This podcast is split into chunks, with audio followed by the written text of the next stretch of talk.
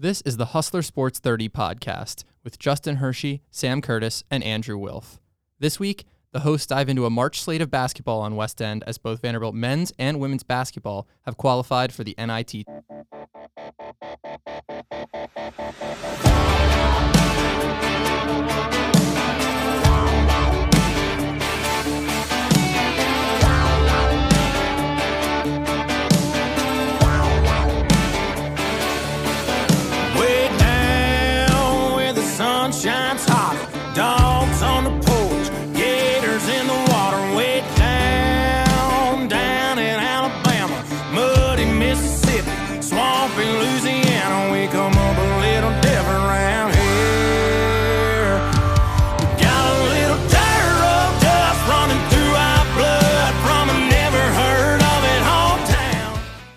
Welcome to March. Welcome to NIT season on West End, and welcome back into the Hustler Sports 30 podcast. As always, I'm your host, Justin Hershey, joined by Sam Curtis and Andrew Wilf. And we are excited to be back from spring break. This past weekend, we got back, and we got some really good news on Sunday about both of these Vanderbilt basketball programs. It'll be uh, the NIT showcase here on West End as both the men and the women will be competing in the NIT. Yeah, I mean, we thought the men might might get a game in there, and we're happy to host uh, Nashville rivals Belmont. But even more, I mean, just as exciting is that the women get to host a game against Murray State too. So um, we'll be, you know, tuning into that and hoping for the best, and hoping to get even more basketball uh, in the coming weeks. Right, and this is exactly what uh, a, what the athletic director wanted for Vanderbilt and what all the fans wanted just a few years ago. You have a new basketball program with Coach Stackhouse and Coach Ralph and two postseason teams, but just within the men's, uh, a really good SEC tournament showing. Really routed Georgia, edged Alabama. First game that they really closed out, which was really a testament to just a healthy Commodore team and a sense of confidence. And then Kentucky really battled to the end, and it wasn't really a sense of beatdown at all. And I think Vanderbilt has a lot to look forward to, a lot of momentum. And this matchup against Belmont, I think a lot of Commodore fans are excited about the matchup and very confident. I also think it brings a real chance for both programs to to start building on success. I mean, like for the women, obviously it's been a couple harsh years and even having to cancel their season during COVID. Um, so they've had a great showing in the SEC tournament, I think, uh, even though they, they came fell short. Um, but if they stack a couple wins, I don't know, maybe make a run here that could really carry over, especially in Shea Ralph's first season.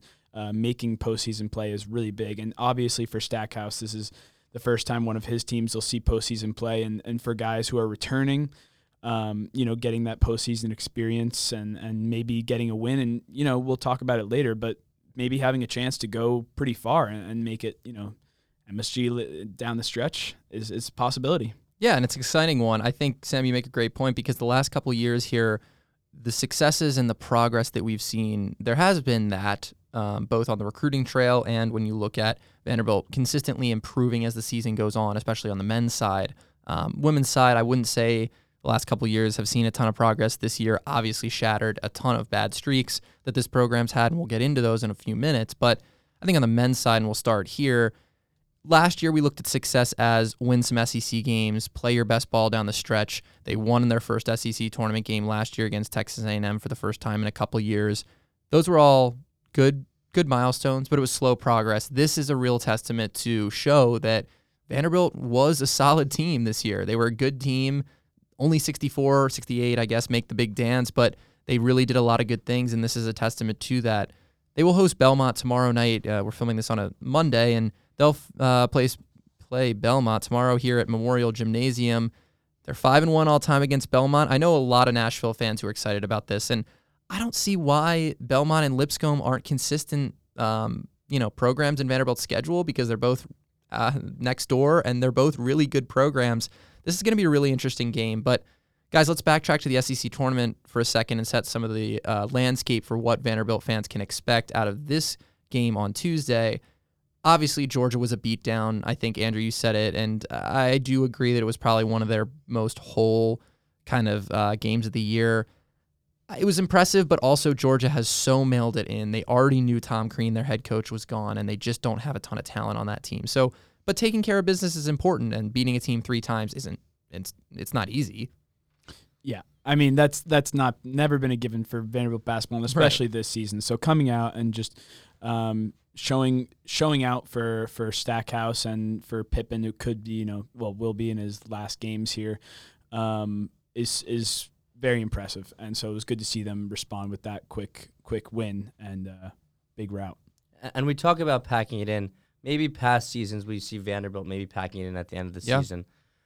Vanderbilt, you see it within games when they maybe look at Kentucky. I think they went on an 11-0 run early in the second half. Vanderbilt went right back up and then put the margin back to three points. It's just that sense of fight that I don't think Commodore fans are used to, and that's what this team is different than other teams. The roster is really solid, but we can't say that everyone's been healthy the whole time except the SEC tournament. But there's always been fight. There's always been a sense that we can win this game, even against Kentucky, the number three team in the SEC tournament. It used to be called the Kentucky Invitational. They used to win that tournament every time.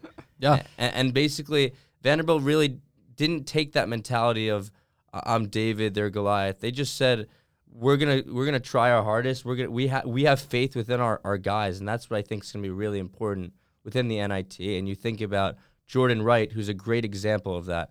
Scotty Pippen Jr. doesn't need to be the guy there. Scotty P- Jordan Wright had 27 points and was 10 for 12 from the field against Kentucky, and I think Commodore fans are okay if the offense isn't just going through Scotty because it shows that there's a lot of talent and everyone's really maximizing their potential, and we saw that this tournament. Yeah, I think it was a testament in that Kentucky game to the fact that they don't have to win on Pippen Jr.'s shoulders. And I tweeted this out and we talked about it. Scotty's when Scotty scores over 25 points, this team hasn't had success. And that Alabama win was their first win when Scotty does score over 25 points. He did, he wasn't efficient from the field, but got to the line a ton. That was such an impressive win in my view. I think that first half was really ugly. Um, there were times that Vanderbilt was down. I forget what the biggest margin was, but 10, 12, 14 points even early in that second half at times. And then Myles Stute just came through and really weathered the storm. It wasn't even that he cut into the lead with a bunch of threes, uh, you know, midway through that second half, but he kept Vanderbilt afloat until guys like Jordan Wright, guys like Scotty Pippen Jr., Liam Robbins had a couple big buckets down the stretch. He he bridged the gap between a really tough game that was going to look like a loss to let's take us take us home veteran type of uh, of thing, and I was really impressed. Yeah, and and you look at the the stat sheet, and a couple things jump out to you. First of all, the plus minus with Scotty Pippen uh, and Quentin Millora-Brown uh, just kind of jump out, both 11, 11 and twelve respectively. Um, but Pippen's shooting from the from the charity stripe and Stute from the three point line uh, really brought this home. I, you know, they they a couple unfortunate missed free throws from Chapman down late had me sweating. Uh, I think that was a common experience among Vanderbilt fans, but um, getting that win over Alabama was super impressive, especially after you know we beat a Georgia team who maybe didn't have all the fight in them. Um, getting this kind of win and, and getting a three game win streak is is really great to feel. And the Kentucky game was super unfortunate. Um, the fact that you can put up that kind of performance while Scotty is is going is having one of those games is very promising for the future of this program. Um, and you know what? It's I, I can't fault them too much. It would have been nice to win that, but it was it was a good game to see that they kept it close. And I think on in another part of the season, they get just blown out because of Scotty didn't put up a certain amount of points. Um, so Yeah. exciting there, good growth as you mentioned earlier. That's what we wanted to see, and hopefully we continue to see that in the NIT. And, and going back to the Alabama game, when Vanderbilt plays a team that's been ranked, you know, sometimes you see that they get phased at the beginning and they're a little, you know, behind the eight ball, and you saw that. But was it? It was a 15 point deficit at half, I, I believe. It was 10. It was it was ten. It, it really, the Commodores never allowed themselves to feel that they were playing from behind. Maybe men- mentally they did, but they they played with command and control the entire the entire second half with a fifty percent field goal percentage, which was really good. What I say is most Uh, impressive the entire tournament was against Kentucky. Look, she- is going to be Naismith Player of the Year. I do not. I think Liam Robbins did an and Quinn Millora-Brown did an excellent job, you know, closing him down. And I think that's a good way to preview the Belmont game because they're really strong in the in the interior. Their big men are really really strong. But when you play against Tshiebwe, the best big man in the country, that's the best practice, and that's why I'm not too worried for the Commodores game against Tuesday because of how well they played against Tshiebwe. Like, yeah. Yeah, I think it makes a lot of sense. I think uh, obviously Robbins was great in the Kentucky game. I might have misspoke earlier. He he didn't play a ton down the stretch in the Alabama game. Q really took those minutes, but I think it's crazy to think that Vanderbilt was able to go two and one when Scotty Pippen Jr. goes 13 of 48 from the field in those three games. That's, I mean, he's shooting 27% and they're winning games, but I think the key was even against Alabama when he was five of 19, he had seven assists and just one turnover. That's the whole key to this Vanderbilt team and this offense is getting Scotty Pippen Jr. as a facilitator and him not turning the ball over. But I think we'd be remiss if we didn't mention Rodney Chapman as well because obviously he had a monster three point bucket um, towards the end of that Alabama game to really put Vanderbilt up five, I believe, down the stretch with about three minutes to go. He was huge. He makes all the little plays. We've said it time and again, but this team is really, really different when they have him and Liam Robbins on the floor. And you look at this Alabama box score and you see four of five starters in double figures. That's barely happened for this Vanderbilt team all year, and they got that big time um, out of Chapman. Yeah, and I mean, I, I just I said earlier he missed a couple free throws late, but He did, he did. He was very efficient on the whole. Like I, I mean, I, I was just it wasn't meant as a criticism because I mean, from the field he was three for five, two for four from three, and four for seven overall from the free throw line. He had a super impressive performance, um, and like you said, Q was super uh, great as well. After you know Robbins fouled out uh, late and only got about ten minutes in the game. Um, so so yeah, I'm I'm looking forward to the Belmont game. There, obviously Vanderbilt is four zero all time, and I expect Memorial to be rocking with the first um, playoff action that a lot of the juniors and seniors have seen, and obviously for freshmen and sophomore, this will be the first playoff action as well. So I expect some pretty good attendance and and for it to be loud. Right. And just going back to Rodney Chapman, this is his third program he's played on, but he was on the really powerful Dayton team that I think they got closed off with COVID two years ago. But he has that experience, which is going to be really important in uh, in the NIT. He didn't have that tournament experience because he got closed, but he's played in a lot of big games with a really powerful team. They were they were ranked pretty highly, and I and I think that's to be really important. And we saw that against Alabama. He was not afraid to take that shot at the end of the game, and that's what Vanderbilt needs when you know maybe Scotty's being double teamed and Jordan doesn't have the best look. Who's that guy that wants to take the shot? We know Chapman's been there. He knows he's been there, and that's what I think will be happening again in the NIT against Belmont.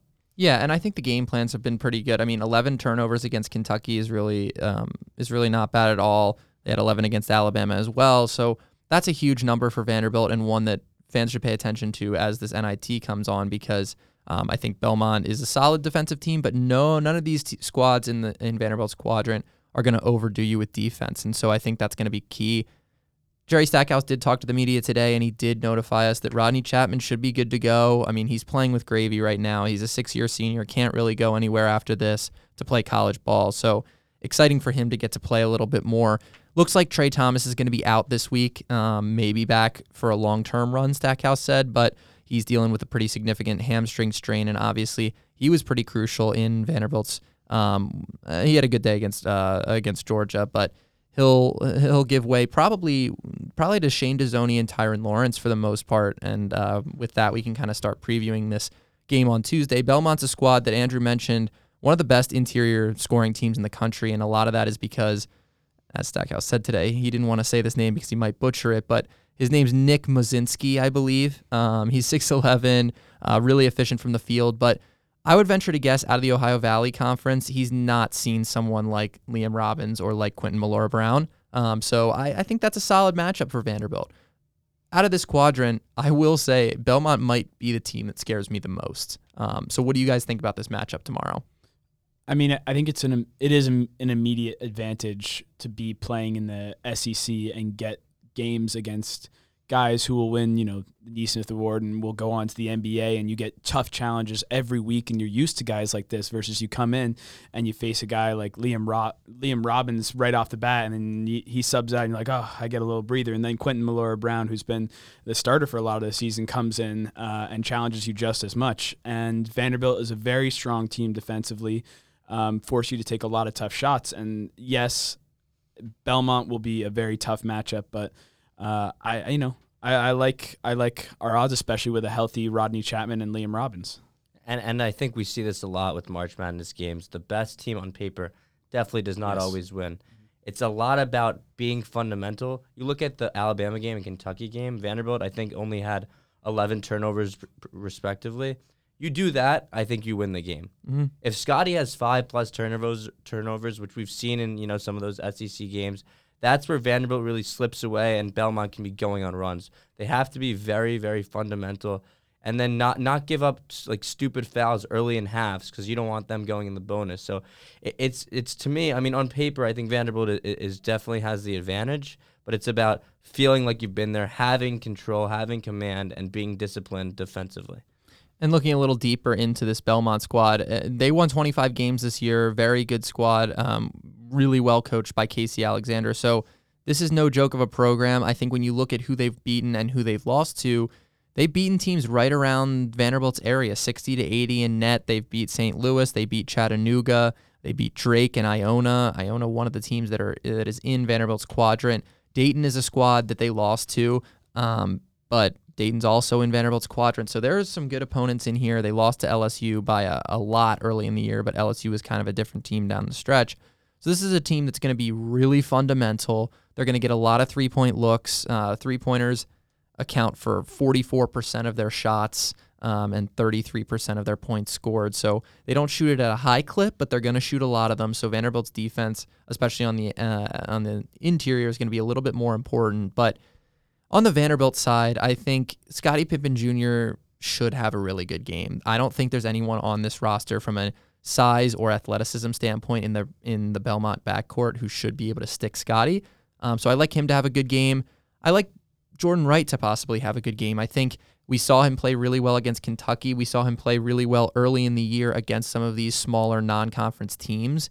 And I think him not seeing a ton of huge athletic wings like he does in the SEC, that could be a huge advantage for him in continuing to grow some mojo within this uh, NIT. And I think at the end of the day, Andrew touched on it like correctly. It's it's going to be about mentality. We can look at the paper all day long, but it's going to be about starting out strong, getting the crowd into it, um, and especially what do they say? It's not about necessarily winning the game. It's about not losing. Uh, don't kick yourself with turnovers. Don't miss easy shots. Don't you know leave open threes for Belmont to get hot. You know, it's it's just about the mental game, winning that, keeping an underdog mentality. You know, you can't think of yourself as the higher seed in these cases and that it's going to be a walk in the park in any way whatsoever. Um, you just have to imagine it's another hard SEC team or you know, NCAA tournament game that you just you're the lower seed and you just got to win. Um, it, it'll be really just a battle of uh, who wants it more. Right, and going back to what Justin said, not not every team has a severe, uh, has a Wheeler or a Ty Ty Washington. That's not that's not what Vanderbilt's going to be playing against. And with all due respect to Belmont, they're not a top SEC team. Given that Belmont usually is a tournament hopeful, they, they they are in the tournament, you know, a few a couple times every few years. I do think that that's, you know, they have maybe experience that maybe Vanderbilt hasn't had, but I think having the home court, which you know all the fans, we want the students there Tuesday night. That's gonna be really important. And like you said, being fundamental, that's gonna be you know the the ending formula to success. What do you guys think about this quadrant? I see a real path for Vanderbilt to get to Madison Square Garden. I I, I see it. I think there's a, a lot of potential for that. For me, UF scares me just because of because of the the past with UF and Yeah. the familiarity. I think could actually plague Vanderbilt because I don't know. I feel like Vanderbilt against these these teams that they haven't played against, they won't be you know overthinking as much. They could be doing these certain plays that wouldn't be as familiar. Right. Uh, Dayton does not scare me because they're usually in the tournament. I don't know how much they're gonna really want it the same way Vanderbilt will. I see. I, I, I uh, Florida. I don't. Xavier doesn't scare me. It's really just UF because of you know they they they were supposed to be a really good team before the season, and maybe now they they play up to their potential like Vanderbilt did in the SEC tournament. I mean, at they do say it's hard to beat a team three times in a season, Yeah. and uh, Yeah. well, we're zero two against Florida, and you know you you got to hope on some level that they walk in um, to the game being a little too comfortable uh, in their own skin and thinking that you know it's just another SEC game against Vanderbilt, but um, this is all about grit and. They have the potential to beat every one of these teams. And we've touched on it multiple times this year how we've seen the resilience and the effort from this Vanderbilt squad, and I see no reason that for them not to get out of this quadrant if they continue having that determination. I'm not a huge NIT like I I don't know a ton about the NIT. I think most Vanderbilt fans would say the same, but it strikes me as the type of event that really, like Sam was saying, the winner is the team that makes it the most important. I think everyone can get up for an NCAA tournament game. I think that's crucial to, you know, the teams want to go to the Sweet 16, they want to go to the Elite 8, they want to win national championships. Those games aren't hard to get up for. This second tier tournament, I think, if it's a letdown for you, like it probably is for a team like Florida or a team like Dayton, like Andrew mentioned, I think it's I think it's challenging to get up for those games, and it takes a really good coaching staff to do it. Vanderbilt is on the way up, whereas you know obviously NCAA tournament te- hopes before the year, but it wasn't really in the cards. We knew that the last couple weeks that their that their NCAA tournament hopes weren't there. This is their first postseason event in five years. I don't know. I just see a lot of positives here for Vanderbilt out of this quadrant. I think when you look at a team like Xavier, also Vanderbilt beat them in a secret preseason scrimmage. So with Rodney Chapman and without Liam Robbins, that's another thing that's interesting here. Florida no longer Mike White is going to be coaching Georgia next year. I have no idea if he's coaching the NIT, but clearly he's on the way out. So are his players locked in? I have no idea. I have to believe Vanderbilt would love to see Florida again in this event just because of the heartbreak that they went through two weeks ago when they lost to Florida at Memorial. Regardless, we're excited for this event. Let's tune to the women because they have a lot of interesting, um, interesting basketball ahead for them as well. And when you look at this women's NIT, 64 team field. Not sure that a formal bracket has been released. Information has been scarce on this event, but we will have more on that on our website later on today. But we do know their first round matchup against Murray State is set uh, for Thursday here at home at Memorial Gymnasium. And this is just really exciting, I think, for everyone involved with this program because there were really no postseason expectations on this year. I think Shea Ralph has talked to us a lot about trusting the process and this is really a testament to how hard a lot of these girls have worked, especially when you look at someone like Jordan Cambridge, who hasn't sniffed the postseason in her four years here. Unfortunately, Brinae Alexander will not be on the court for Vanderbilt, and that's a big deal, and we're going to talk about that. But she entered the portal as a graduate transfer just uh, about a week ago, so she's not eligible here, and we'll talk about who could fill in her role. But guys, I was a bit surprised they made it. I don't know the criteria for making it, but I think what tipped this off here is they're playing in one of the hardest conferences in college sports, uh, the SEC Women's Basketball Conference, and they got a few key wins down the stretch. And Alabama or beating Florida on senior night uh, in their final home regular season game. Then you go into the SEC tournament, you beat Texas A&M, and then you almost beat Florida again. I think those are what probably pushed them into this field. Yeah, I mean, there's so many parallels between the men's and the women's team, and it really does feel like the women's are on the up and up, and they are just so ready for this tournament. I mean, like you said, in the same way, you know, I'm going to parallel to the World Cup. That you, you make the World Cup third third place game. No one really wants to be there in the same way of any like I don't know Olympic semifinal. You don't want to play that third place game. No one wants to be there, but you play it anyway, and that's what it's going to feel like for a lot of teams, but not Vanderbilt because yeah. they didn't expect anything. And the fact to be in this tournament and to have seniors, older people who say this doesn't come around often, and to kind of carry over that energy that they've had all season. I mean, you watch one game and the bench is just up the whole time, supporting everyone, and I expect that to be the same deal. And honestly, I expect there to be even better attendance than the women have had all season in Memorial. And I hope so. Hopefully, there'll be a good atmosphere for them to play off of. But I think um, Iyana Moore will get a chance to to step into Alexander's role maybe a little bit more and, and get see some more of the uh, the ball and I expect you know an exciting game. What's important to consider is what what makes the women's tournament different than the men's tournament is it's 64 teams opposed to 32. Obviously, Vanderbilt did not have a winning record, but you think about in the SEC tournament, Texas A&M really good game, but the Florida game you only lose by one after beating them in an upset on senior night. That had national attention and maybe on paper, maybe win versus loss, they sh- maybe shouldn't be on it. But what's really important is that they're on the up and up. People know that Vanderbilt's not a team they many teams want to play right now. Yeah.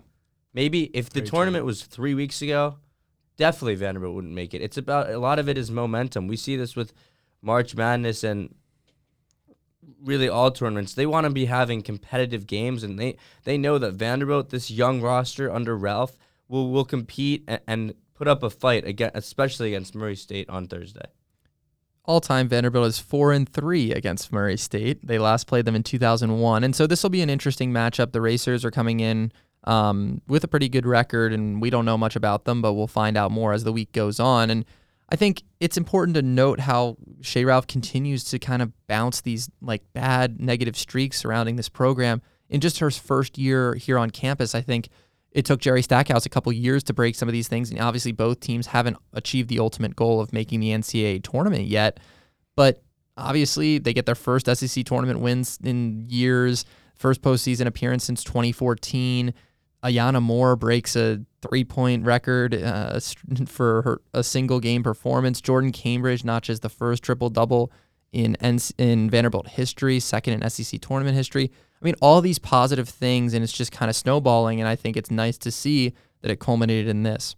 Getting to this matchup a little bit, no Brinae Alexander is going to be a, a, a, problem for Vanderbilt, and that's not um, to put it lightly. I think that she has obviously been Vanderbilt's leading scorer this season, averaging you know oh, uh, double figures and scoring in most every game in double figures, 15 points. And so when you look at who else is going to fill in, we've seen really good performances out of Iyana Moore and Sacha Washington of late but they're going to need more than just those two and Jordan Cambridge to get this job done. I guess any specific places besides those three? Do you, do you think this is a scenario where, you know, w- these three just have to be excellent? Or is it a scenario where someone like Demi Washington, someone like De'Mauri Flournoy, um, someone else is kind of taking some of those minutes and capitalizing on them to drive this team forward? In my opinion, this is honestly it's you're playing with house money. It, it definitely feels like, and I yeah. expect um, Shea Ralph and the whole squad to just go out and and I could see either of those possibility possibilities happening. I think it's a real chance for Iyana Moore to take the reins of that offense. Um, I would say regularly, it's really tough to lose your biggest uh, offensive threat who's a senior because she has that experience. But there isn't as much postseason experience in the juniors and seniors at Vanderbilt as you would like. So honestly, they'd be pretty new to the whole scene, uh, uh just like Ayana anyway, Morris. Yeah. Um, and I definitely think you throw in people like um, De'Mauri Flournoy and, and Demi Washington and see what they can do and give them draw them up some plays. But it is just going to be about playing the hot hand, and you know hopefully you see some of those young players really get some momentum to take into next season. And that hot hand, we expect that to be maybe Sacha Washington, maybe Jordan Cambridge. But like you said, maybe it's okay if De'Mauri Flournoy gets those touches. I think Brinae Alexander might not be suited up, but she wants this team to win. Like like no other, and she's going to be helping this team prepare right. and you know prepare like a championship team within the next two two days. And I think it's just going to be really important for the team not to to play any differently than they have the past three weeks. If they play the same same type of formula of success, it will be a good game, even without Brinae Alexander. If they just don't let the game let the game come to them and don't don't make too many early mistakes. That's really what's been the women's issue uh, at the beginning of the season. Yeah, and I also think that defense at the end of the day is their strong suit. True.